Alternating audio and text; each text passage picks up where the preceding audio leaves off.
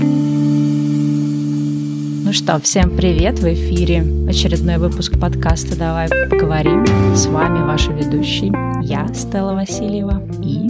Я, Аня Марчук. Всем привет! Сегодня мы снова затрагиваем тему отношений, потому что, мне кажется, это самый вообще частый вопрос, который нам присылают. Это поговорить про отношения, как быть э, и что делать, когда расстаешься, как понять, в общем, как действовать дальше и как выходить из отношений. И Несмотря на то, что мы, наверное, не очень любим обсуждать личную жизнь публично и делиться какими-то деталями, но мы все равно решили сделать такой выпуск, раз вы про эту тему спрашиваете, и поговорить, наверное, в общем о нашем каком-то подходе, наших каких-то жизненных принципах, которые касаются такого непростого момента, как завершение отношений. В данном случае, я думаю, мы будем говорить про именно романтические отношения. Про романтические отношения, и я бы еще, наверное, сузила, что э, мы не можем говорить про те отношения, где есть дети, да, потому что, скорее всего, это все сильно усложняет, э, и у нас нет такого опыта. Но именно отношения мужчины и женщины мы сегодня попробуем разобрать э, какие-то постулаты, какие-то принципы, которые позволят э, более экологично и легко выйти из отношений, которые сколько-то длились и, в общем-то, были достаточно значимыми, допустим. Да, тут, наверное, должны сделать все-таки дисклеймер, то, о чем мы говорим, по крайней мере, то, о чем мы будем говорить сегодня, оно не будет основано на каких-то супернаучных данных или исследованиях или еще на чем-то. Это скорее какой-то наш опыт и наш взгляд. И надо понимать, что все люди очень разные, и то, как мы поступаем в определенных ситуациях, может не подходить другим людям, и также мы можем, в общем-то, поскольку мы люди, мы можем, в принципе, ошибаться, или и наше собственное мнение может меняться. И поэтому все то, о чем будем говорить сегодня, воспринимайте через какую-то такую призму критического взгляда и смотрите, что из этого вам подходит, а что нет. Да. Ну что, давай начнем обсуждать эту непростую тему. Первое правило, как мне кажется, когда люди завершают отношения, у этих э, завершений должен быть определенный момент времени. И даже если люди ссорились, долго что-то обсуждали, должен быть какой-то момент, когда э, отношения закончились. Расскажи, что ты имеешь в виду, что должен быть срок когда отношения закончились? Должен быть момент, то есть, допустим, в какой-то момент, когда и один и другой человек поняли, что в этом моменте они расстаются. Потому что часто бывает такое, что э, люди выясняют отношения, долго ссорятся, и не до конца понятно, расстались, не расстались, или можно продолжать вести диалог. Либо еще есть э, такая вещь, когда давай еще раз встретимся, еще раз обсудим, или давай переспим еще раз, последний секс, последний разговор, последняя встреча, последнее свидание. И получается, что вот этого момента завершения э, такого логич, логического вот прям точки в календаре не происходит. И это чревато тем, что, э, во-первых, чем дольше этот момент расставания не происходит, тем сложнее из этих отношений выходить, потому что накатывается определенная усталость, во-вторых, потому что э, это создает определенную зависимость от этого человека, э, торги, желание его вернуть. Mm-hmm. Э, особенно для девушек, мне кажется, характерно, когда кажется, что ну вот сейчас я еще пару раз встречу, сейчас я еще, еще что-то скажу, и вот. Ну, парни тоже так иногда делают. Парни тоже так иногда делают. Да? То есть кто больше, наверное, не был готов к этим отношениям, к этому расставанию, да, при том, что забавно, что не всегда если вообще можно использовать слово «забавно», не всегда те люди, которые инициировали расставание, они максимально готовы. Иногда бывает, что кто-то сказал просто э, сгоряча, что все, вообще давай расходиться, и другой человек сказал «да, давай». И тот человек, который, в общем-то, инициировал расставание, он оказался абсолютно оголенным и не готовым к этому расставанию. И если не э, найти моменты, когда люди друг другу сказали «все, спасибо тебе, пока», Эм, то это может тянуться и усложнять очень много вещей в жизни, как мне кажется. Да, ну вот я для себя, например, это, наверное, бы сформулировала такое правило, что не просто должна быть дата, надо, в принципе, понять, что в какой-то момент отношения закончились. Потому что, мне кажется, вот это желание, да, эту, да. эту дату не называть, потому что есть какое-то вот ощущение, что, может быть, что-то еще можно пофиксить, но зачастую да. нельзя уже ничего пофиксить. Ну, даже не то, что нельзя, ну, как бы обычно мы знаем, когда нельзя, и кормимся какими-то ложными иллюзиями. И самое ужасное, мне кажется, бывает, когда один человек уже, в принципе, ну, как-то, да, эмоционально уже вышел из этих отношений, вышел. да, а второй, угу. он ну, как бы хочет, чтобы это, естественно, продолжилось. И получается, тот первый человек, да, его ответственность тоже в том, чтобы определенным образом уже как бы ну, порубить какие-то узы, да, порубить какие-то связи и быстрее уже как-то, да, двинуть дальше. Но если, например, этот человек, он ну, ему сложно, да, порывать отношения, ему сложно выходить из отношений. Но я помню как бы ситуации, когда ты понимаешь, что ты все хочешь уже, наверное, их завершить, но как бы не происходит какого-то такого катарсиса, да, то есть когда вы там поругались или что-то плохое угу. произошло, а просто отношения идут ровно, но ты понимаешь, что это не твой человек или что у тебя, да, какие-то другие уже взгляды на жизнь, вы как-то ну, разошлись, да, в определенном смысле, то есть это не то, не, не, вы не идете дальше эмоционально вместе, но тебе сложно, да, человеку сказать, и поэтому ты получается, что один человек как-то продолжает потворствовать, потому что ему сложно принять решение, а второй человек тянет отношения, потому что он верит, что что-то еще можно пофиксить. И на самом деле самое ужасное в этом, что оба теряют время, то есть оба теряют шанс на то, чтобы э, вот эту ну, как-то прострадать этот момент, да, пережить вот эту печаль, угу. потом как-то прийти в себя в какой-то момент и, и потом быть готовым к новым отношениям. Но чтобы вот этот весь процесс прошел, тебе его нужно начать. Вот сам этот процесс страдания и какое-то вот, от, не знаю, отделение, то, что психология, да, наверное, называется сепарацией какой-то. Да, сепарация. Вот его, чем быстрее ты его начнешь, э, ну не то, что он, тем он легче пройдет, но тем ты просто уже как бы начнешь это делать, потому что время так или иначе лечит. Ну, как бы если ты, конечно, хочешь быть излеченным. Но про это, я думаю, мы еще дальше тоже поговорим. Ну да, и мне кажется, что еще у человека, который первый понял, что он хочет выходить, у него еще такое очень сильное чувство вины. И вот это чувство вины не позволяет часто сесть за стол и спокойно поговорить о том, что ничего больше нет. Ну вот, прости, но, к сожалению, вот так вот. Из-за этого один человек в этом чувстве вины, другой человек чувствует, что что-то не то и пытается, наоборот, где-то больше делать, э, жить в каких-то иллюзиях, что-то там чинить, э, наоборот, улучшать, создавать больше какой-то романтики, инвестировать время, деньги, силы и прочее. Да? И в итоге это все таким комом идет. Поэтому должен быть, мне кажется, вот этот вот момент, когда люди сели, обсудили и поняли, что все, мы расходимся. Mm-hmm. И, и сразу за этим я хочу сказать, что момент этого расхождения, он должен быть один. Ну, то есть, э, когда вы все проговорили, максимум, что можно сделать, это либо э, написать другому человеку письмо, либо уйти подумать, если, допустим, второй человек не был готов к разговору, то есть вот просто его партнер его посадил и сказал, давай обсуждать, да, вот, вот так получилось. И человек ушел и фрустрированный абсолютно. Возможность вернуться к этому разговору, она должна быть всего один раз, либо по посредством письма, либо посредством диалога, когда второй человек решил, что он хочет сказать, допустим.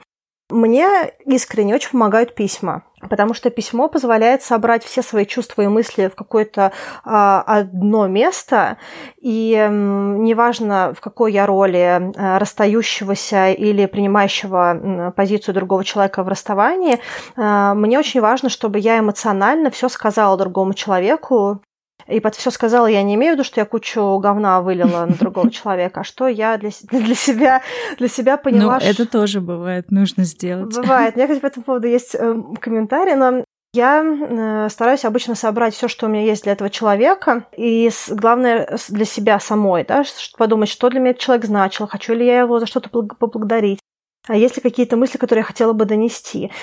И один раз, допустим, отправить это письмо, либо сесть с другим человеком и высказать все то, что было в этом письме. Высказать имеется в виду проговорить, сказать, что у меня есть такие-то мысли, и там спасибо за все, пока, да, к примеру.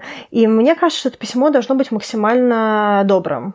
Потому что в какой-то момент времени вот этот момент расставания, он увядает, и Э, люди забывают э, плохое, что было в отношениях, забывают этот вот острый момент. И если на этапе расставания вылить э, кушак грязи на другого человека, то помимо боли расставаний еще и добавляется чувство вины.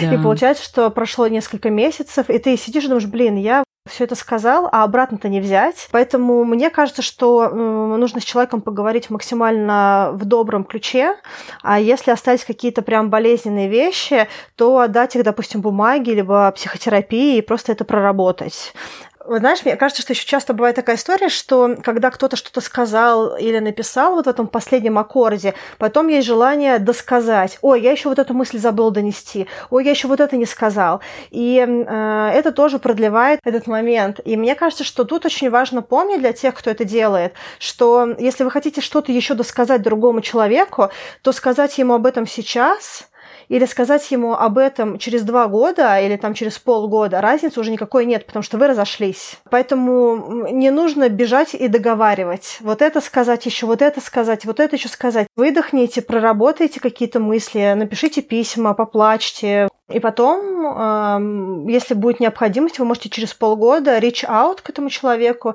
списаться и сказать, слушай, вот э, у меня сейчас уже нигде не болит, я вот хотела тебе еще такие-то вещи сказать. Это могут быть хорошие вещи, это могут быть вещи какие-то в спокойном ключе переданные, как э, точка для развития, к примеру. Там можно сказать человеку, что ну, мы, мы расстались, и я тебя очень ценю, но я хочу тебе сказать, что вот э, ты делаешь такие-то вещи в отношениях, и они для меня были очень болезненными Поэтому для будущих отношений, возможно, ты хочешь об этом подумать. Ну, к примеру, да, в таком ключе. И это будет уже не эмоциональный посыл, а это будет уже хоть спокойный посыл, когда можно и сказать нормально, и когда человек может принять какую-то новую информацию про него самого. Да, слушай, ну я хочу немножко отмотать обратно, потому э, что ты очень много разных мыслей донесла. Прости. Я не хотела тебя перебивать, да, я, ну, как бы хочу сказать, первое, у тебя был такой, была такая идея, что письмо обязательно должно быть добрым.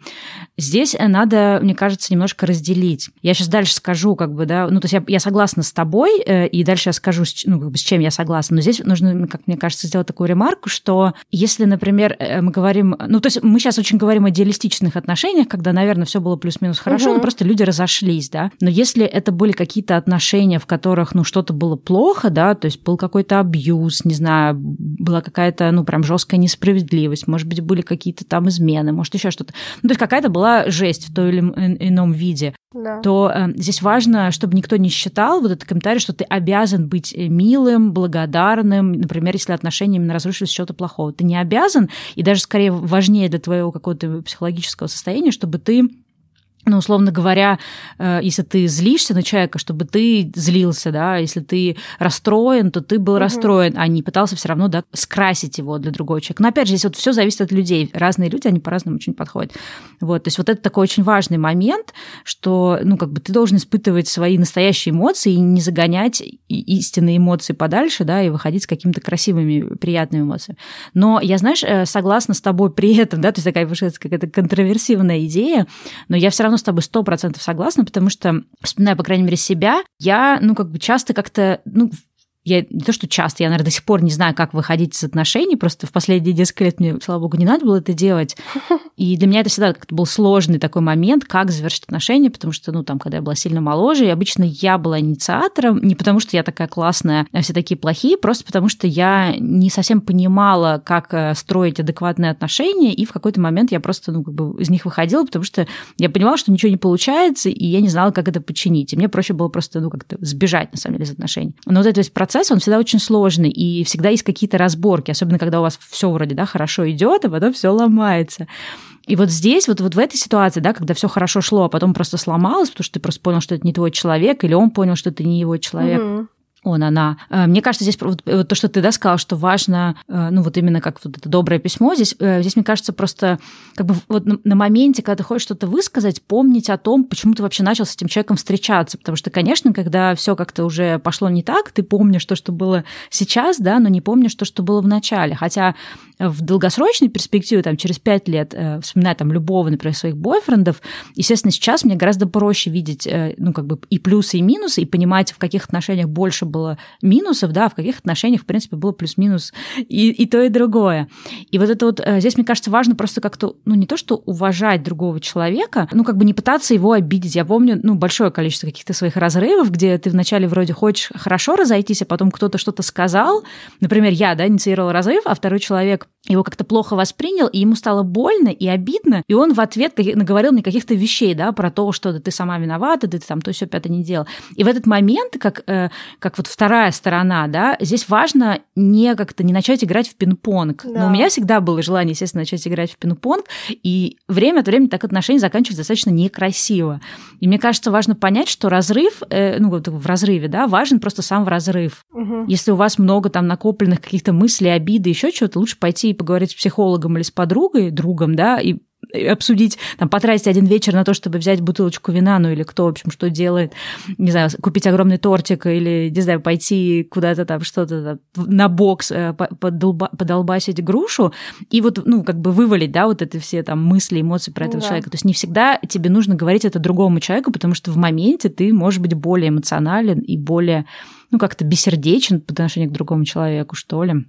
Да, и э, я поэтому выбираю письмо, потому что когда ты э, уже мысли собрал, уже не выливается прям откровенная грязь. И даже если говорить человеку то, что в письме, и другой человек э, слышит, и, и тут э, то, почему важно доброе да, письмо, потому что если письмо будет полно, да ты был таким и таким и таким, другой человек не может mm-hmm. тебе в этот момент адекватно, спокойно отвечать. То есть если ты начинаешь выливать грязь, у другого человека защитная реакция он тоже что-то находит, да, что-то подсобрать и, и сказать. Mm-hmm. И мне кажется, что еще очень здорово, когда есть возможность извиниться за какие-то вещи, потому что все равно никто из нас не идеален, идеальный, но тут очень важно тоже из, из пальца не высасывать. Если не за что извиняться, то, в общем-то, в этом нет необходимости. Но иногда в завершениях да. хочется что-то сказать, да, там, там, прости, что я там, не мог сделать тебя счастливым, э, или прости, что я ну, ну, какие-то вещи не оценил, но как вот так-то, то есть что-либо. Но э, еще тут очень важно, чтобы письмо не было поэтичным.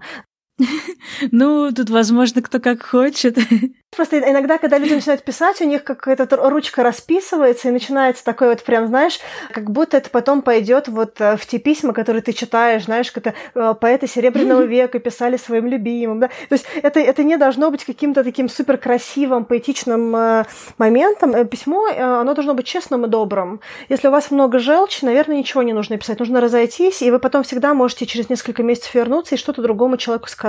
У меня были, был, допустим, один раз было одно расставание с человеком, когда меня прям штормило, меня трясло. Это были самые ужасные, наверное, мои отношения вообще так очень странные. И мне хотелось столько говорить э, плохого, и я просто выбрала не говорить ничего. То есть это вот тот момент, когда я ушла по-английски, и мы несколько месяцев вообще не коммуницировали.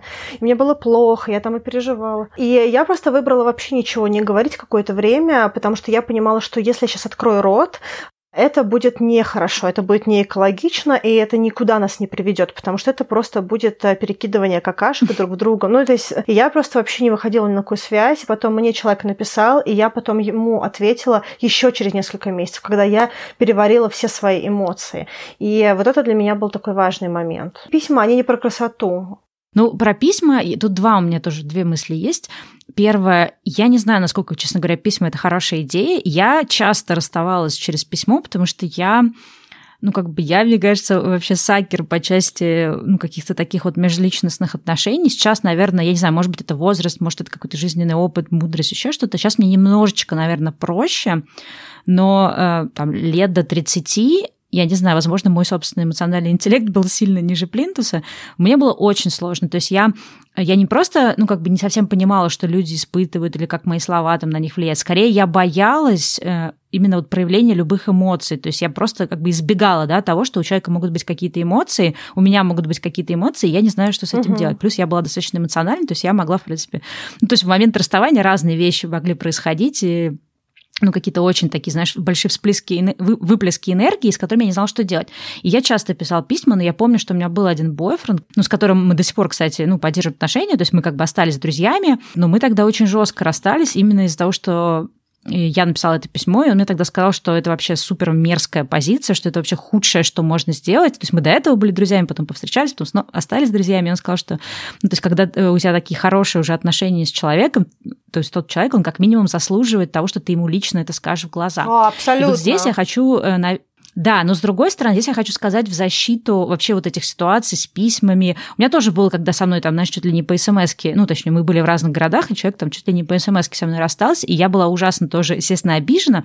Тут важно понимать, что когда это происходит с тобой... Я один раз в жизни тоже расставалась по смс вот. но мне было, там, моя защита мне было 20. Это было ужасно. Ну да, ну как бы неважно сколько. Э, ну да, когда 20, ты, возможно, меньше об этом думаешь, но люди тоже по-разному взрослеют. Я хотела сказать о том, что когда это с тобой происходит, то есть когда с тобой кто-то остается через письмо или смс ты думаешь только о том, что ну я же имею право на то, чтобы услышать это лично. Когда ты сам являешься инициатором смс таких или переписок, ты делаешь это не потому, что... И это вот очень важно понимать. Ты делаешь это не потому, что ты считаешь, что мне кажется, мой партнер недостоин моего личного присутствия. Вот ему подачка, письмо. Нет, просто потому что ты не знаешь, знаешь, как, ну, как это сказать, это очень сложно бывает, ты боишься реакции, например, ну, там, я знаю, что, наверное, мужчины в большей степени боятся тоже разрывов, потому что, ну, как бы женщина, да, там склонна плакать, не все мужчины готовы видеть слезы, мужчины реже плачут, поэтому нам, наверное, женщина в этом смысле проще, по крайней мере, пока что. И получается, что из-за того, что ты не способен вот, э, вот именно ну, вытерпеть, да, вот эту боль другого человека, особенно если ты его любишь, что ты начинаешь всячески либо ну, увиливать да. вообще из выхода отношений, то есть просто вот тянуть, да, то, что мы говорили до этого,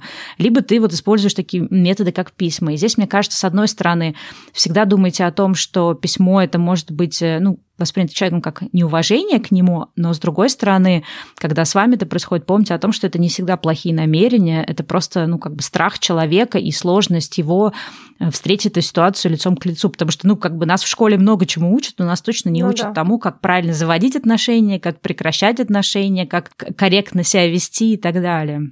Но я, кстати, хочу тебе сказать, что, допустим, ты сказала, что э, нам проще, потому что мужчины реже плачут.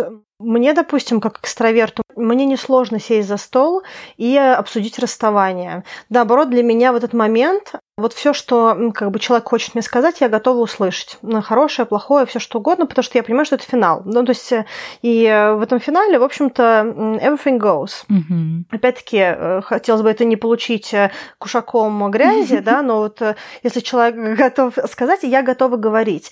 И у меня, допустим, обратная сторона. Мне тяжело, когда человек закрыт, то есть когда заблокированы эмоции. И в этот момент я чувствую, что ты ничего не испытываешь. Мы с тобой расходимся, а ты даже не испытываешь никаких эмоций. Ну, наверное, я для тебя ничего не значила. Да, но важно понимать, что это не закрытость, а страх показать иногда. Да. Ну вот, да, я про то, что то есть, тут двоякая история. То есть, с одной стороны, мужчины не, не плачут, и мы не видим вот этих вот, вот собинг, да, вот когда слезы, сопли, все вместе, и там ужасно-ужасно.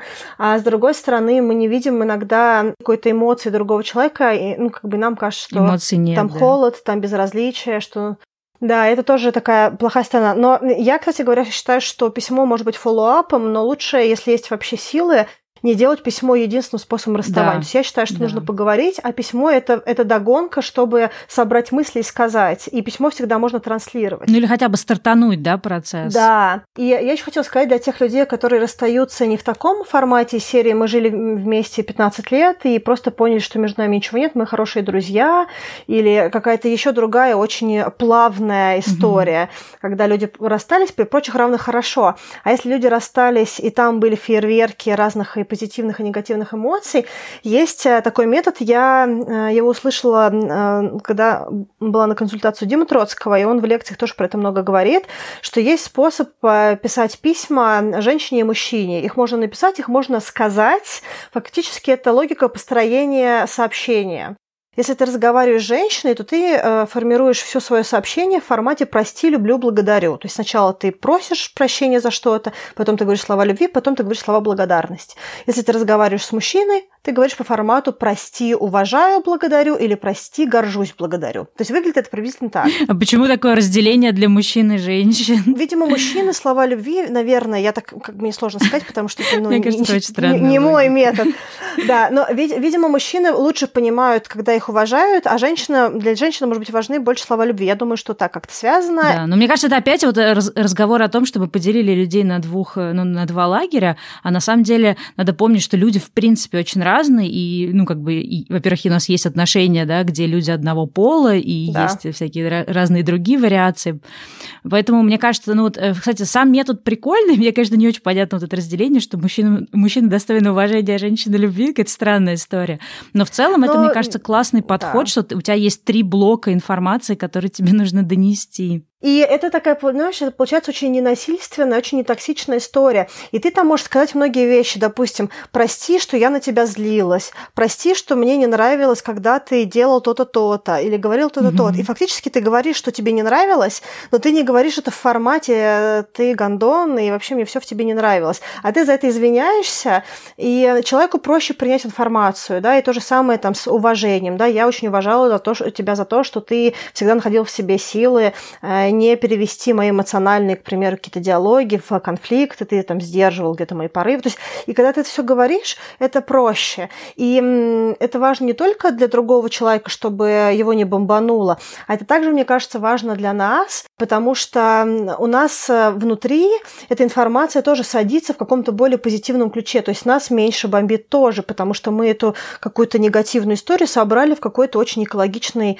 такой вот э, слепок. Вот. Ну, в общем, как-то мне, мне показалось, что хороший способ, поэтому если кому-то будет интересно, можете тоже себе взять. Да. Ну, а если прям совсем бомбит, то можно писать просто любые письма. Как бы я рекомендую их не отправлять, потому что, скорее всего, вот, много да, желчи, я, кстати, про это хотела не нужно сказать. про это знать. Помнишь, ты говорила, что не надо писать поэтичные письма? Мне кажется, написать можно любое письмо, но главная мысль заключается в том, что ценность письма, наверное, в тот момент, когда ты это вылил на бумагу, ты все это перепрожил, ты написал. И нам кажется, что завершением этого будет отправить, ну, чтобы человека, человек получил. Но на самом деле для нас э, важнее просто выпустить вот эти вот эмоции, мысли, да. обиды, не знаю, какие-то, ну, что-то, что-то, что в нас накопилось за все это время, что, может быть, мы нигде никому никогда не высказывали. Просто это выпустить. Если это письмо в любой да, поэтической форме, это ок. Если это там разговор с друзьями, это разговор с друзьями. Просто мне кажется, что э, вот именно, что не всегда нужно это отправлять. Да. То есть для меня, например, мой какой-то главный такой урок моей жизни, что ты можешь э, ну, вот это все сделать, не всегда это надо отправлять. Не всегда человеку, которому тоже довольно-таки, ну, скорее всего, тяжело на том конце, да, да. Э, ну, вот этих отношений, которые сейчас натянуты и разрываются, не всегда ему нужно прибить сверху еще ушатом какого-то дерьма или каких-то мелочей, что а вот там три месяца назад я тебя попросила, да. а ты не сделал, там, или а вот ты никогда меня не слушаешь и вот такие всякие штуки. Вот, кстати, сейчас э, что-то это будет не совсем в тему, но это, мне кажется, тоже важная информация. В отношениях, ну, не только, наверное, в разрыве, но особенно в разрыве, очень важно избегать таких вот фраз, как «ты никогда», угу. «потому что ты всегда» и так далее, потому что это слова, которые, ну, они как бы, получается, дискредитируют все хорошее и выставляют на показ все плохое, но, например, фраза «ты никогда меня не слышишь» или «ты всегда там на меня забиваешь», то есть они вообще супер, э, ну, какие-то такие токсичные, супер супердеструктивны, потому что они, во-первых, не отражают реальность, да. и они скорее о том, что мы сами в этот момент видим только хорошее и забываем про плохое. И вот этот вот метод, про который ты сейчас рассказывал, он как раз позволяет тебе немножко ну, увидеть разные аспекты отношений, может быть, вспомнить то, о чем ты забыл угу. немножечко, да, потому что, конечно, в момент расставания ты, скорее всего, будешь помнить только больные места. Да. Ну и вообще вот эти все негативные мысли, которые есть, нужно ну, разделить две вещи. Первое э, – факт расставания, то есть два человека расходятся. И второе – нам плохо, и нам нужно что-то с этим сделать. Потому что в одном случае это просто формальное завершение, оно может быть добрым, оно может быть недобрым, оно может быть mm-hmm. теплым, оно может быть эмоциональным, оно может быть сухим, но это кон- конкретно это просто вот точка выхода. А все то, что у нас происходит внутри, это э, наш эмоциональный фон, с которым нам нужно жить. И тут э, терапия, письма, сливать э, друзьям свои страдания, слезы, все что угодно. Это уже наше терапевтическое упражнение, чтобы восстановиться. Mm-hmm. Да? То есть э, это уже не про разрыв, это про то, чтобы нам прожить какие-то свои эмоции. И мы их можем проживать, э, как мы захотим, сколько раз мы захотим, и можем возвращаться к какой-то мысли снова, снова и снова пока нам не станет хорошо. А хорошо, мне кажется, это момент пустоты. То есть вот э, есть очень много боли, страданий, переживаний. Хорошо становится тогда, когда становится никак. Вот э, приходит какая-то пустота, и вот после нее становится хорошо, и уже от нее можно будет стартовать уже в какой-то плюс. Вот, то есть как бы вы вышли на вот из, из минуса да. в эту пустоту, и дальше плюс. Кстати, в этом моменте все-таки хотела бы тоже отдельно обратить внимание про психотерапию. Конечно, у нас в стране это довольно-таки пока такая малоизведанная лошадка. Есть люди, которые уже активно да, пользуются, есть люди, которые относятся с недоверием, есть люди, которые считают, там, что, не знаю, времени, денег и вообще какая-то непонятная штука. Ну, каждый, конечно, решит сам для себя.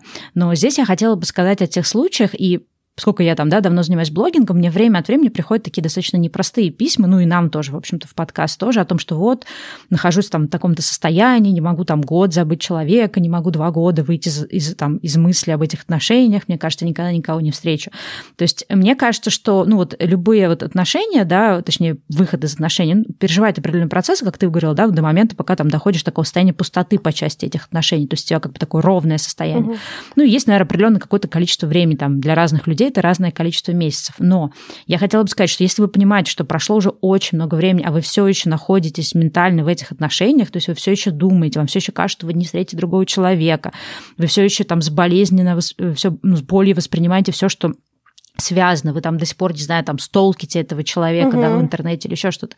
Мне кажется, это звоночек о том, что своими силами вы не можете справиться с этой ситуацией. То есть вот выход из отношений – это определенная такая, ну, как бы то, что в психологии да, считается такой травматичной ситуацией, и не всегда у нас э, достаточно ресурсов, сил, энергии, не знаю, какого-то такого внутреннего ну, этого состояния, да, внутреннего запаса сил для того, чтобы самостоятельно с этим справиться. И на самом деле, даже если вы очень там, например, ну, как-то критично или с недоверием относитесь к терапии, э, в таких ситуациях, ну, как бы здесь, конечно, важно выбрать правильного, грамотного, проверенного, рекомендованного психолога, но, или там психотерапевта, да, но это реально может помочь, угу. потому что это даже не, не о том, что психотерапия – это какая-то такая волшебная история, волшебная пилюля, это о том, что есть внешний человек, который дает вам, э, ну, какую-то руку помощи, да, на которую можно э, как-то, ну, вот, не знаю, эмоционально опираться для того, чтобы справляться со своими какими-то штуками. Поэтому, мне кажется, ну, я вот мое большое послание плане, что если у вас какой-то сложный разрыв, который у вас не получается ну, как-то пережить, не надо думать о том, что это я там слабак, или я такой секой, или просто я там все, на этом мой мир закончится, и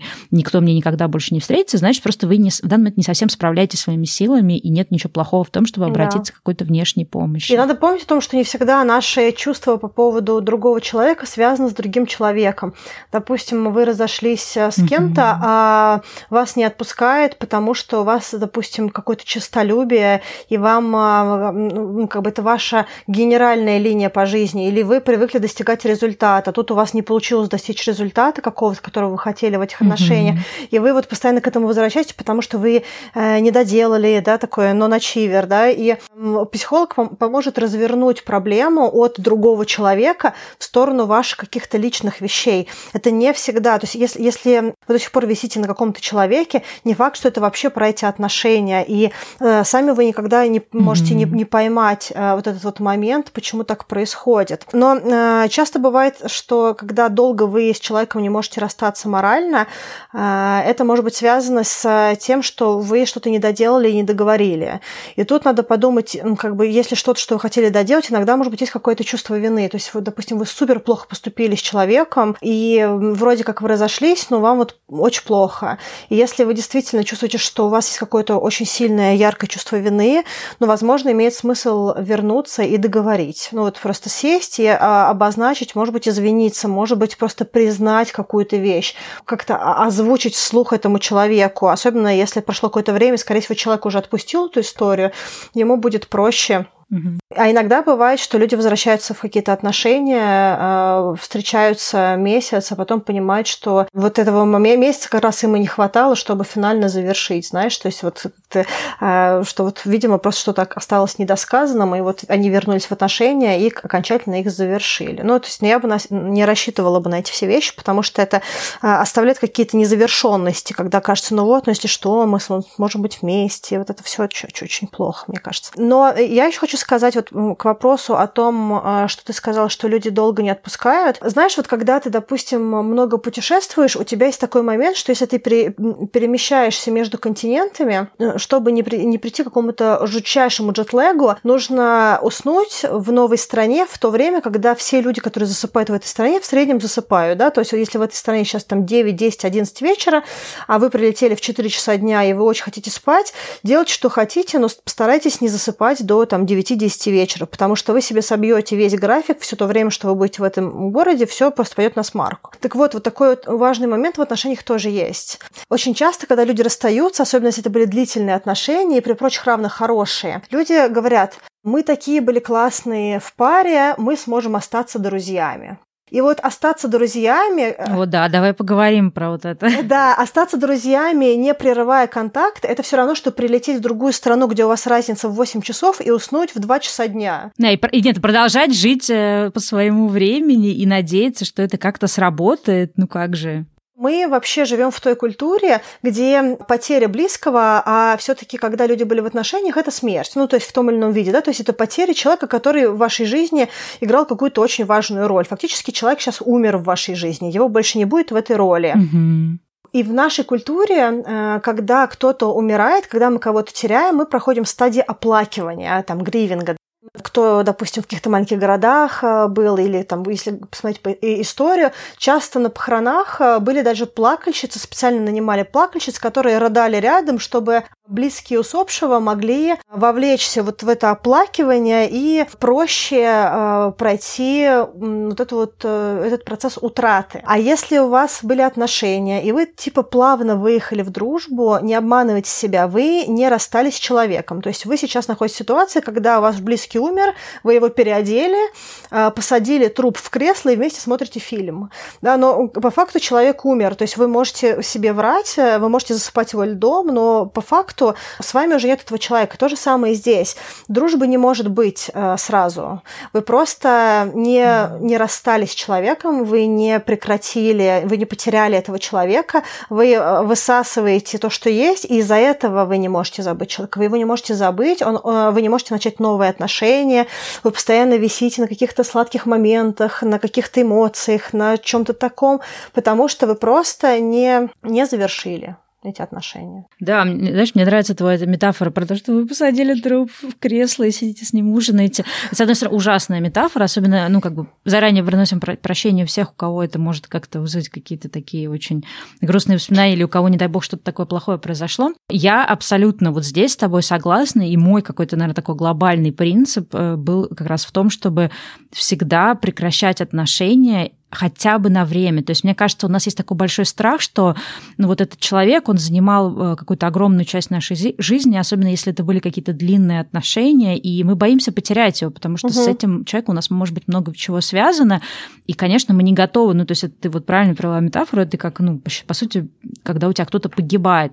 Но мне кажется, то, о чем мы часто не думаем, что если мы, допустим, договоримся, там, не знаю, в течение полгода, года просто прекратить, ну, с обоих сторон, да, отношения, но при этом мы там не ругаемся, не кидаемся друг друга какими-то там кусочками какашек или еще что-то, да, не говорим дурацкие слова, мы просто на время, ну, как вот разъезжаемся, да, как в разные страны, считай.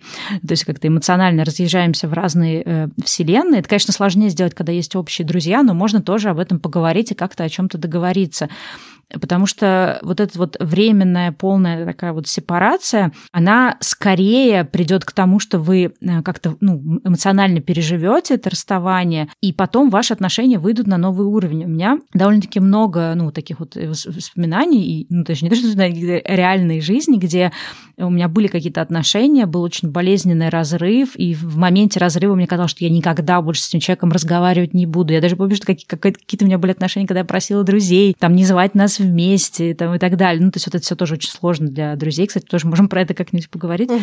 Но сейчас э, э, некоторые из этих людей, одни из моих самых хороших друзей, несмотря на то, что мы даже не живем там в одном городе, я знаю, что таких человек несколько, я знаю, что если мне там что-то нужно будет, э, какая-то помощь, что это те люди, на которых я всегда могу положиться, точно так же, если им что-то будет нужно от меня, я всегда, да, приду на помощь. Так не со всеми отношениями, которые у меня были, то есть у меня есть отношения, в которых, с которыми я, ну, люди, с которыми я не продолжаю никакую связь осознанно, да, но есть люди, с которыми, наоборот, потом отношения стали даже более плотными, ну, потому что вы уже так хорошо друг друга знаете, вы становитесь, по сути, как родственники. Да. Но это можно сделать только вот э, прожив вот эту сепарацию. Я даже помню, знаешь, у меня, наверное, такие были самые первые какие-то серьезные отношения еще в университете, и мы так довольно-таки жестко с бойфрендом расстались, и я помню, что, естественно, я не хотела, чтобы мы переставали дружить и общаться, но он мне сказал, что, слушай, возможно, мы будем когда-нибудь снова друзьями, но сейчас, не знаю, как насколько, нам нужно с тобой ну, прекратить какие-то отношения, но он тогда был сильно мудрее меня, угу. я тогда была прям совсем, мне кажется, супер неадекватная, и мой интеллект эмоциональный был точно не, не то, что ниже плинтуса, мне кажется, был вообще на другой стороне вселенной, где-то там потерялся, вот, и я тогда злилась ужасно на него, я говорила, что ну как же, что, почему, ты не угу. хочешь со мной общаться, что я тебе сделала, мы же всего лишь расстаемся. Хорошая, да? Хорошая мы концепция. Но ты знаешь, э, потом где-то мы там через год или полтора с ним стали общаться, и вот очень сильно сдружились впоследствии, ну, как-то по новой, да, и уже в новом формате. И я понимаю, что он был прав. И вот он меня как раз научил тому, что не надо тянуть э, вот эти отношения. Ну, как бы у меня есть примеры, да, и у тебя тоже, наверное, какие-то наших угу. друзей, которые расстались, но продолжают общаться. Я искренне не понимаю этого, и я искренне верю, что всем было бы лучше, если бы люди хотя бы на время прекратили какое-то вот такое вот взаимодействие. Я тоже видела, у меня есть друзья, которые долго, ну, какое-то продолжительное время назад расстались, и они продолжили общаться, потому что это общие тусовки друзей. И э, вот я... Э, вот, кстати, давай об этом поговорим, потому что мне кажется, это важная да. часть. И вот я смотрю, что спустя какое-то продолжительное время все равно есть какие-то камбэки эмоциональные к, к бывшим э, там, девушкам или бывшим молодым людям, и парни и девушки обоим одинаково сложно, если они не прекращают в полной мере это общение, а не прекращать его можно по нескольким причинам. Это общие тусовки, это общие, если, допустим, это какой-то служебный роман, ну, фактически, если вы работаете в одном пространстве, либо если у вас, допустим, если вы, к примеру, муж с женой, и у вас был семейный бизнес, и вы разошлись, а у вас есть этот семейный бизнес, и вы его продолжаете драйвить, да, и вот как-то вроде как уже сложно, но вы при этом э, все равно продолжаете как-то это все разруливать.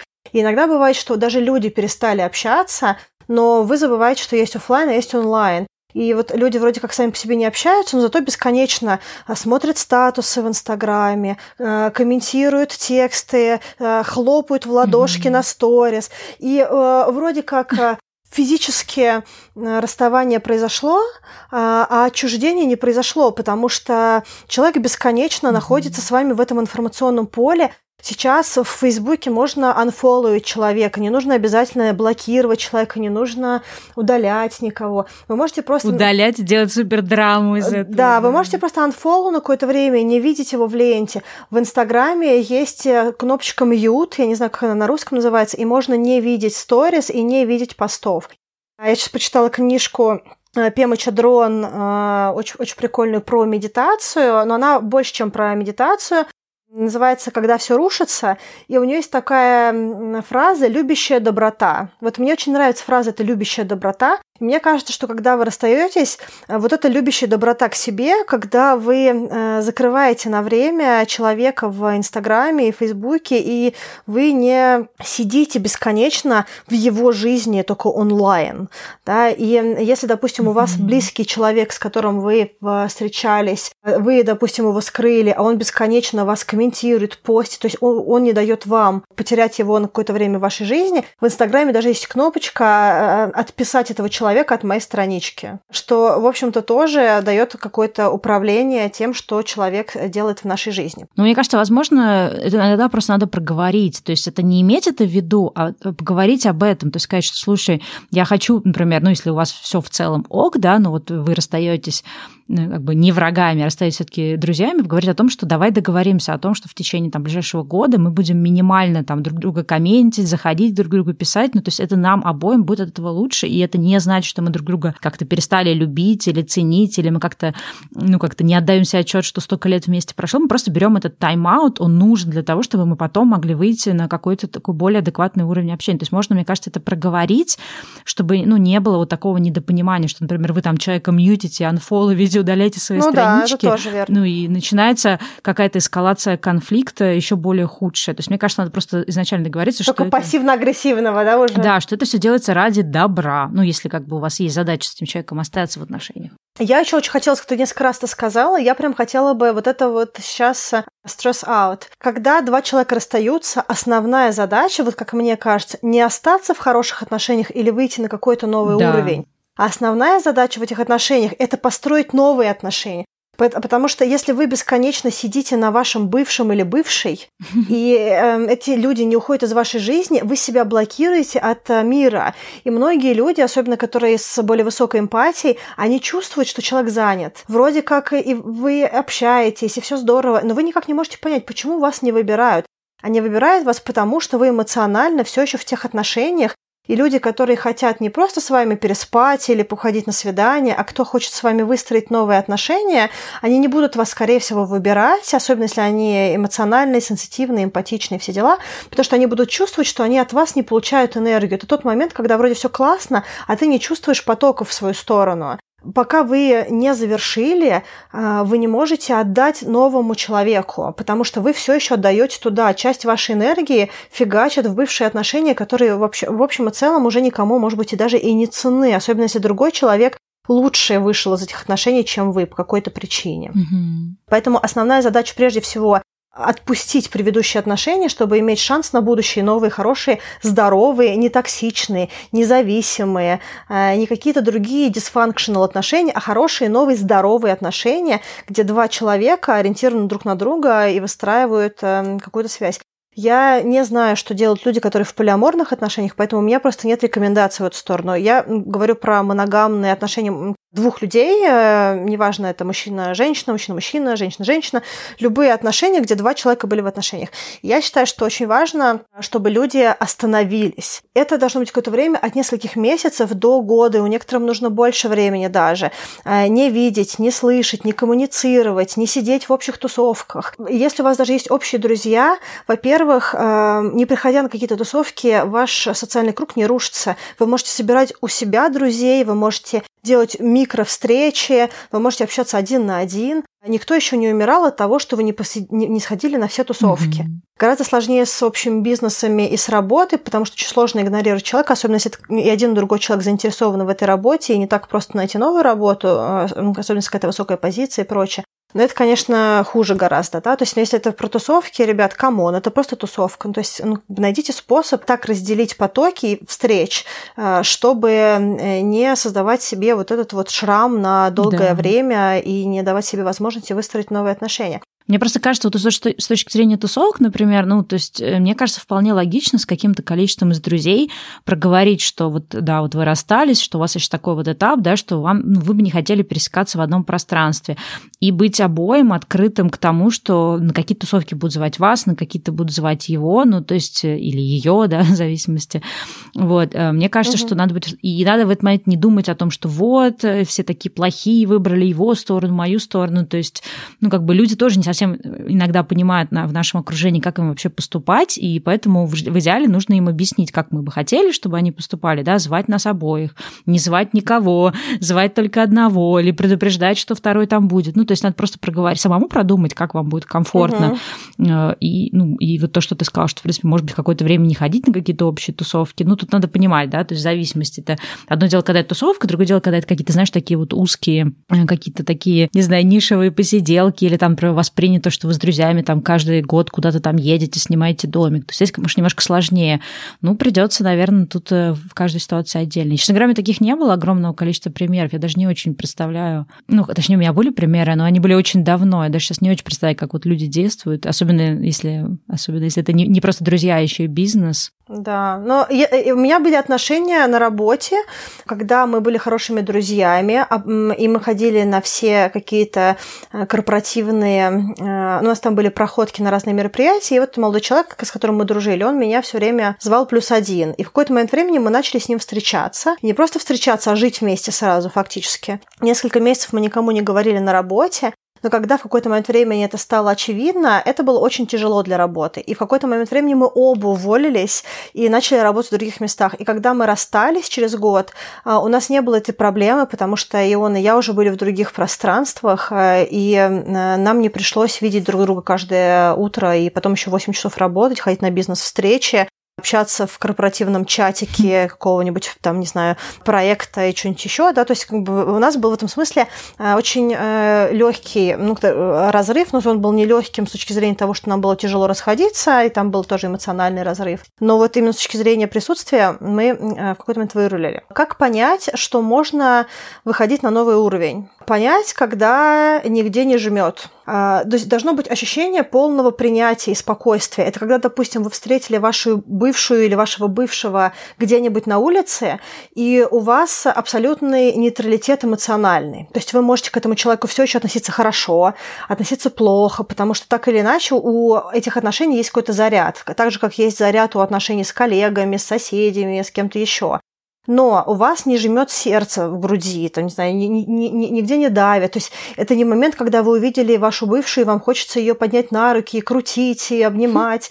А, или там, что вы увидели вашего бывшего, и вам хочется прижаться к нему, сказать, пожалуйста, больше никуда не уходи. Да, то есть это не должна быть какая-то, вот то, что на английском называется heightened emotions, когда все настолько доведено до предела, что вам прям сразу куча симпатии, любви, чувств, вы вспоминаете сразу кучу всего. И если у вас э, все еще бурлят вот эти эмоции, вы не готовы быть друзьями, вы не готовы к тому, чтобы общаться. Да. В идеале, чтобы у вас у, у обоих уже появились новые отношения, это самый такой простой, мне кажется, вариант. Да. Ну, хотя нет, это может быть неправильно, потому что иногда люди заводят какой-нибудь, то, что называется ребаунд, да, какие-то такие отношения, просто чтобы выйти с предыдущих, но при этом продолжают поглядывать в сторону прошлых отношений. Ну, то есть, да, должно да. быть такое, что вам, вам вы должны вообще ничего, вот ты права, на самом деле, должны ничего не испытывать при встрече этого человека. То есть, ну, встретили, встретили, как бы.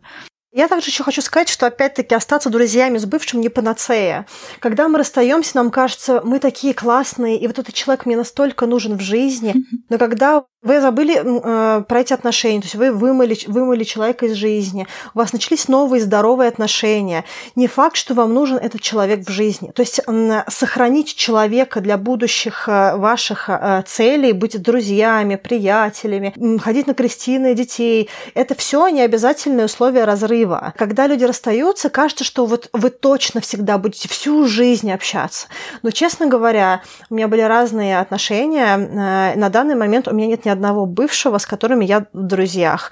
И я частично это делаю намеренно, потому что я считаю, что бывшие в настоящем портят отношения настоящие. Потому что все равно, когда что-то людей связывало, иногда как-то можно и чрезмерно тепло приобнять, то все равно какие-то есть вот такие вот э, невербальные вещи, потому что просто по привычке.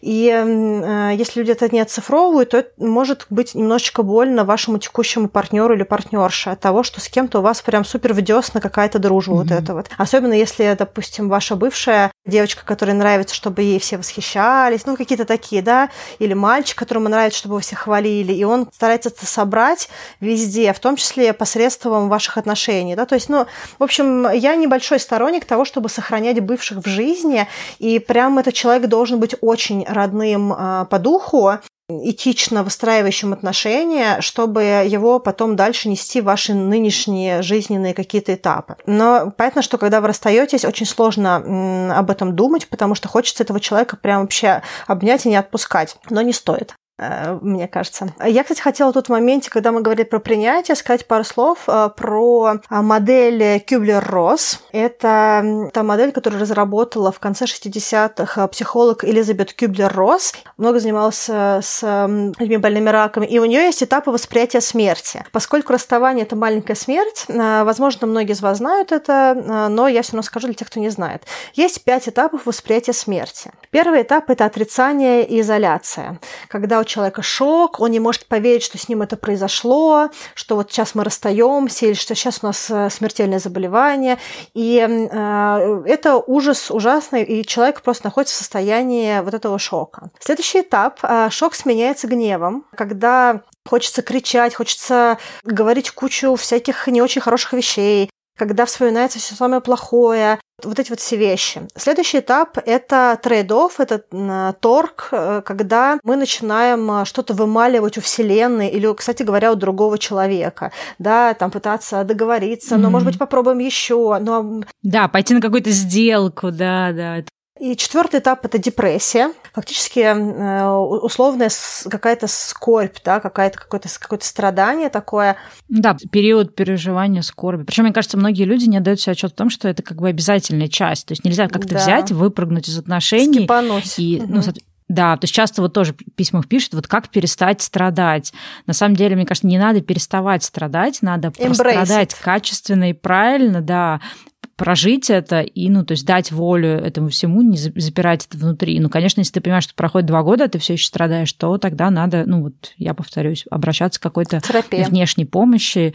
Может быть, для кого-то это книги, может, для кого-то это, да, терапевт, может, для кого-то это какие-то, не знаю, взрослые люди вокруг адекватные, которые могут помочь. То есть попросить, да, помощи. То есть нужно что-то угу. делать всяко. Да. Ну и последний пятый этап – это принятие или смирение. Это когда уже эмоций никаких нет, момент, когда вы сказали все, что сказали, отстрадали все, что вы отстрадали, и фактически это вот принятие неизбежности.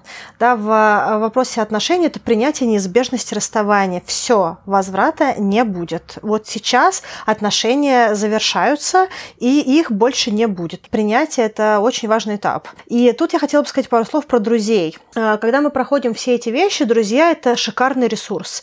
Если у вас есть очень-очень классные друзья, которые вас любят и с которыми у вас а, теплые дружеские отношения, и вы привыкли друг друга поддерживать и а, поддерживать эмоциональные какие-то ситуации, плачьте, кричите, рассказывайте, все, что вот на, на любом этапе, пусть ваши друзья будут вашими ушами, обнимают вас, гладят по голове, слушают. Очень важно, единственное в этом моменте, сказать друзьям, что не нужно тешить вас иллюзиями.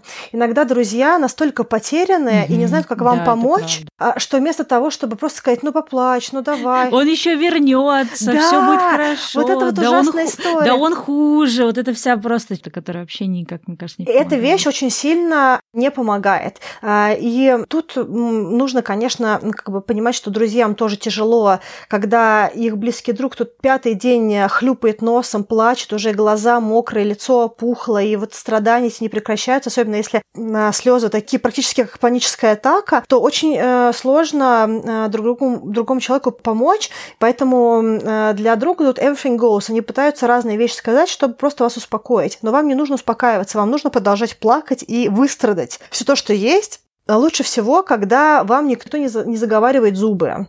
А не надо говорить, что подожди, вот сейчас он одумается, сейчас он погуляет и вернется. Это все не, не очень сильно в этот момент помогает, ты в этот момент не хочешь э, э, принимать э, потери, ты хочешь, чтобы сейчас вот человек вернулся, и все было как прежде. Но как прежде, в общем-то, уже не будет, и нужно идти в сторону вот этого вот завершения. И если ваши друзья не знают, как с вами что с вами делать, а, скажите это им. Скажите, пожалуйста, не говори мне, что все будет хорошо. Я не хочу сейчас это слышать. Я хочу сейчас плакать. Мы можем обсуждать какие-то моменты. Можно я тебе буду читать какие-то наши смс Можно я тебе буду рассказывать про какой-то наш супер классный отпуск, где он был супер романтичным, где она была супер нежной. Ну вот, да, то есть а, задача вспоминать, плакать, вспоминать, плакать, о чем-то подумал, заплакал. То есть, эм, потому что в какой-то момент времени придет пустота, и как бы с этой пустотой можно уже будет дальше двигаться вперед, если, конечно, вы себя не доведете до какого-то очень плохого состояния. Но если вы, мне кажется, как-то очень экологично завершаете и не пишете вашему бывшему каждый вечер, ну объяснись, ну все-таки скажи, ну почему так произошло.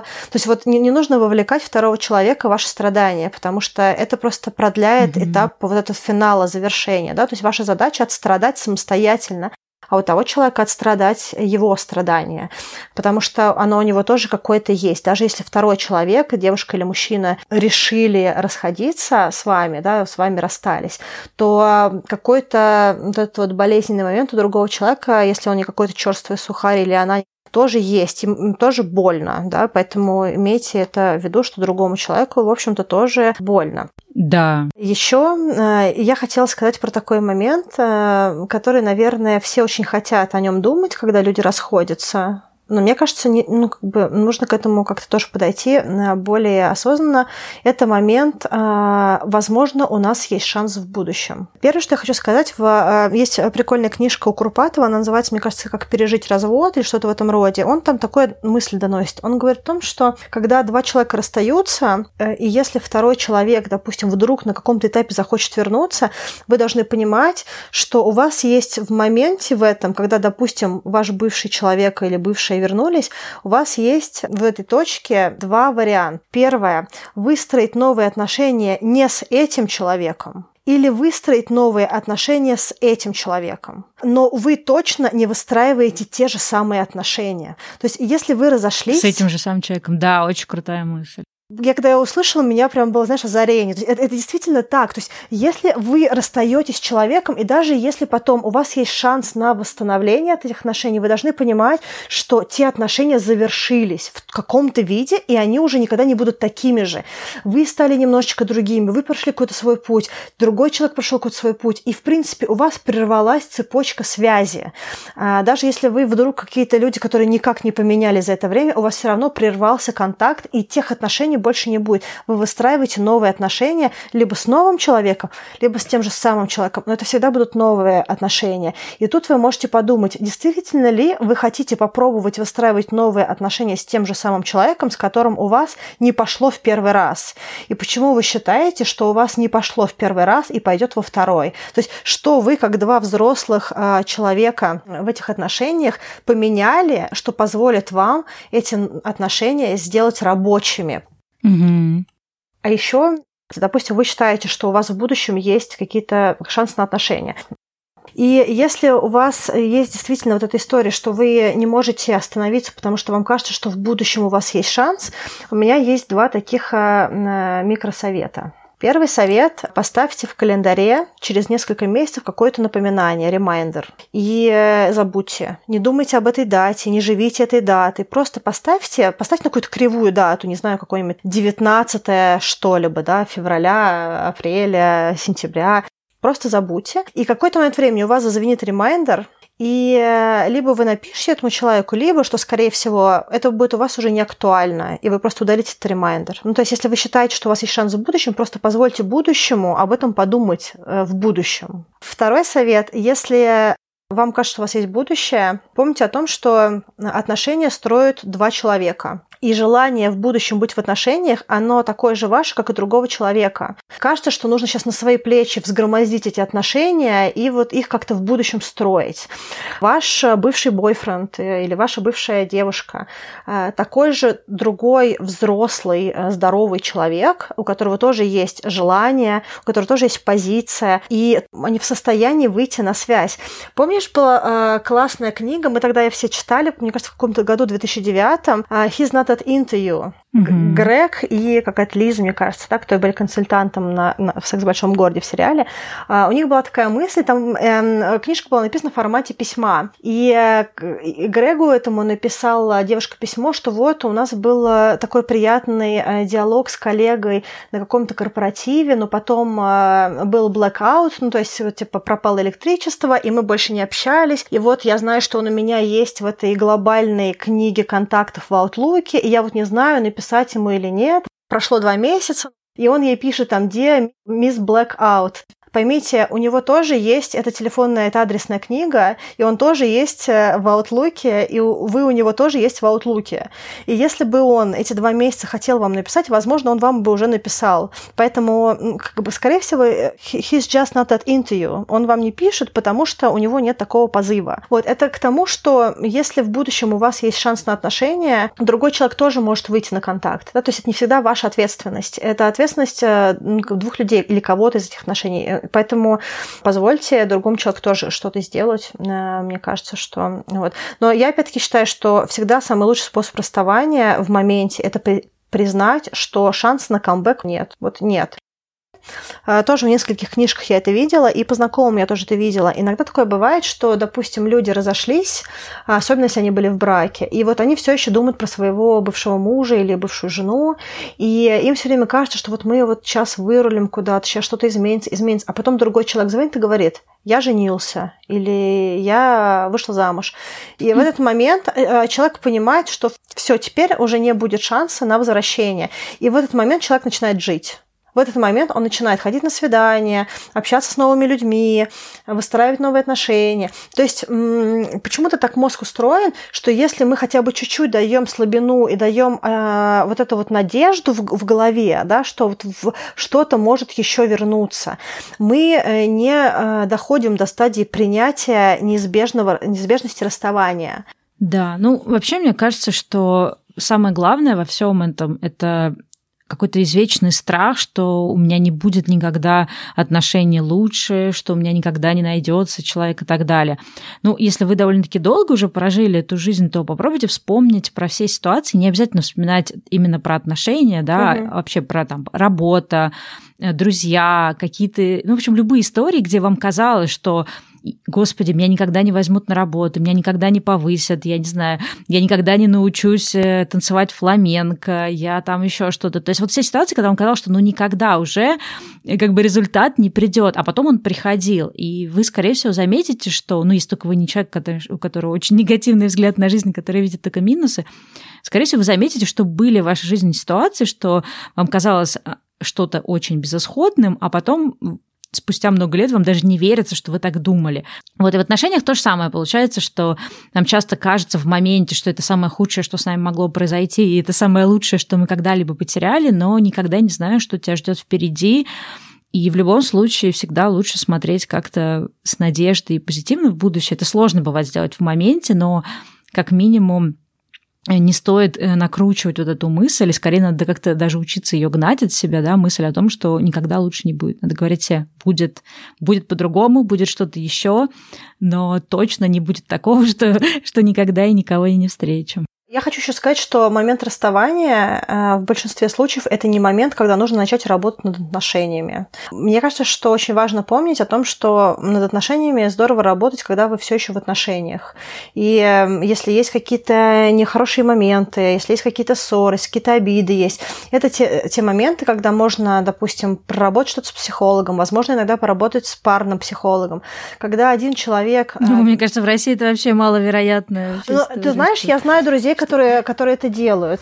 Прикольно. А, но мне кажется, что очень важно помнить о том, что все эти вещи а, нужно делать, пока вы все еще в отношениях. И если вы чувствуете, что ваши отношения как-то начинают, начинают куда-то уезжать, вот это момент, когда нужно что-то э, чинить и пробовать, и работать, и, и, и садиться, и спокойно разговаривать, и слушать другого человека, слушать, что он говорит, где есть какая-то вещь, которая его или ее не устраивает, и, может быть, какие-то там есть переживания, или, может быть, человеку просто нужно, чтобы кто-то другой сказал, я, э, я, я а, был неправ, или я как согласен, что я сделал что-то плохо. Иногда человеку просто нужно услышать что-то.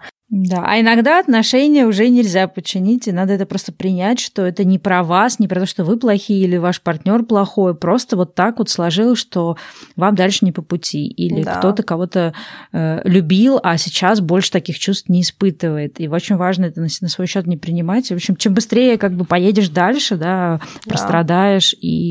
И как-то излечишься. Вот. И еще такой момент, что когда в вашей паре один человек уже поехал дальше, то есть когда э, кто-то в вашей паре уже принял решение о том, что он готов с вами разойтись или она готова с вами разойтись, вам нужно настолько выпрыгнуть из штанов, чтобы этого человека вернуть ментально в эти отношения, что это прям нужно э, работать да не, ну круглосуточно. обычно не работает. Вы только чувством вины можете человека вернуть. Вот в чем проблема. Да, но это не возвращение. Если кто-то кого-то вернул чувством вины, считайте, что вы просто получили труп потому что человек не с вами ментально в отношениях, он просто по какой-то непонятной причине все еще здесь, но он абсолютно несчастлив. Мне кажется, что нужно думать о том, чтобы сохранить что-то, пока вы в процессе.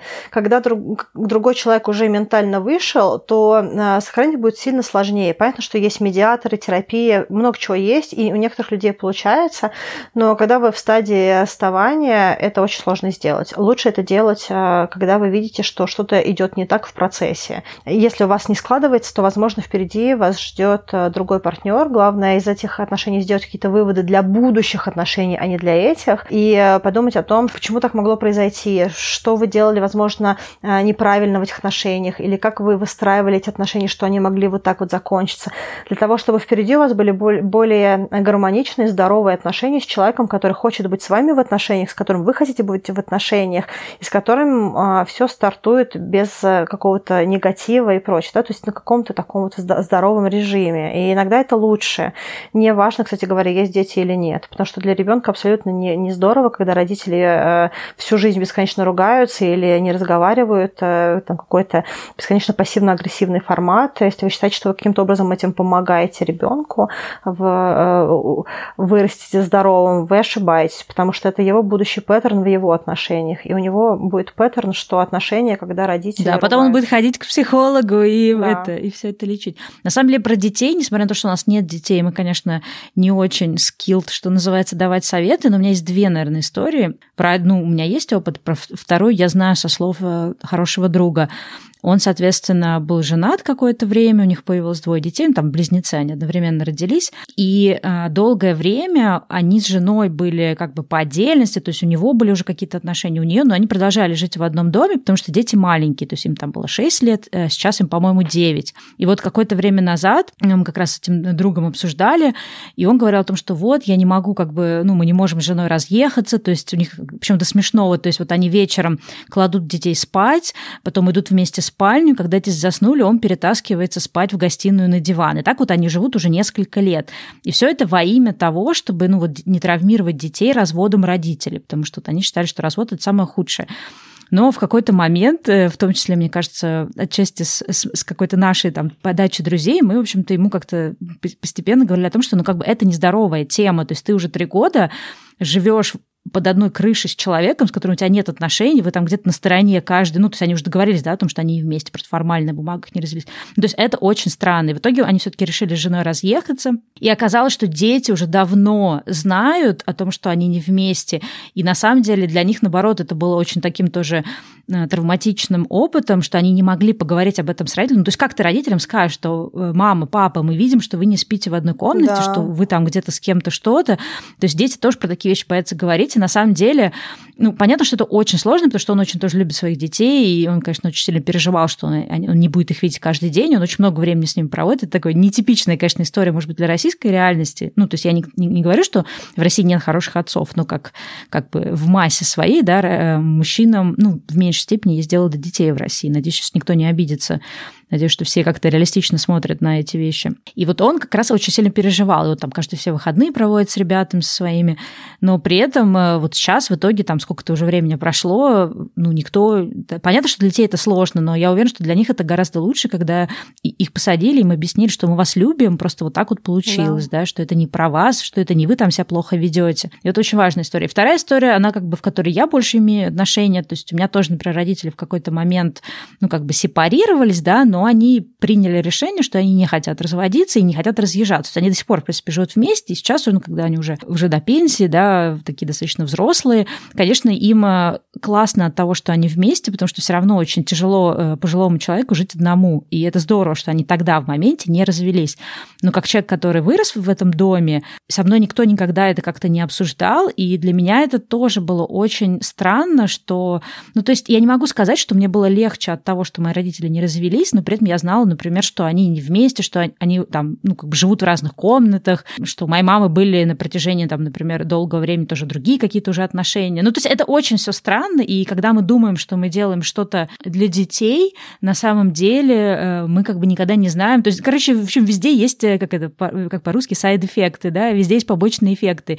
И разводиться плохо, но если у вас в доме нет какой-то вот такой любви, принятия, что, то есть если это не какая-то легитная, как это по-русски, господи, господи, если не какая-то полноценная семья, где действительно люди хотят быть вместе, да, ну, то есть муж с женой, или, не знаю, муж с мужем, жена с женой, то это тоже плохо для детей. Поэтому, короче, мне кажется, этот вопрос не, не о том, да, надо, не надо разводиться, опять же, это, вам лучше в этом смысле, мне кажется, с каким-то семейным психологом пообщаться. Здесь больше вопрос о том, как сделать это грамотно, как сделать это максимально аккуратно, осторожно для всех членов семьи, включая да как бы детей. Да, мне кажется, что еще э, очень часто взрослый считает, что это ребенок, поэтому он ничего не думает, не чувствует, ничего не понимает. не видят ничего, да. Да, но дети очень смышленые, они все замечают, потому что они, если это маленький ребенок, он в стадии познавания мира, если это ребенок какой-то уже школьник, то он уже, в общем-то, очень осмысленный взрослый человек, и а если это подросток, то а, это, в принципе, уже взрослый человек. У меня, допустим, было, что в мой подростковый период, пубертатный, у меня мама заболела раком, и мама с папой это все бесконечно обсуждали, но со мной не обсуждали. И мне было невероятно больно, потому что я не знала, что происходит. Мне было так страшно, потому что я видела, что у них э, сложные лица, что они что-то говорят, мама плачет, папа. То есть очень много разных эмоций, и мне не с кем даже было об этом поговорить, потому что о, о таких вещах никто не хотел говорить, когда тебе там 12, да, все немножечко другие темы обсуждаются mm-hmm. в, в классе, да. Там, ну, как будто бы это все равно не произойдет, понимаешь, вот самое да, ужасное, да, что это же все равно произойдет. Да, да, и вот то, что меня не вовлекали, делало мне сильно хуже, потому что если бы меня вовлекали, я хотя бы понимала, э, где мы все находимся. Родители, когда считают, что ребенок не понимает, что что-то не так, они очень сильно ошибаются. Дети это тоже такой важный момент. Но самое главное это решить с друг, друг с другом. Счастливые и... родители, счастливые дети. Да, да. поэтому э, не зависайте на отношениях, которые завершились, заканчивайте их э, ежемоментно и э, верьте в то, что впереди будут какие-то очень хорошие отношения и Доверьтесь э, себе, доверьтесь будущему, доверьтесь, не знаю, Вселенной, не знаю, если вы, вы в кого-то во что-то верите, доверьтесь э, тому или чему во что вы верите. Да, ну что, на этой ноте, мне кажется, мы прям очень много всего разного рассказали, на этой ноте можно да. закругляться. А, хорошей весны, любви, и пусть все будет у вас экологично и а, Всем пока. Да, всем пока. The ground so he could watch the Nile. You say our love's a monster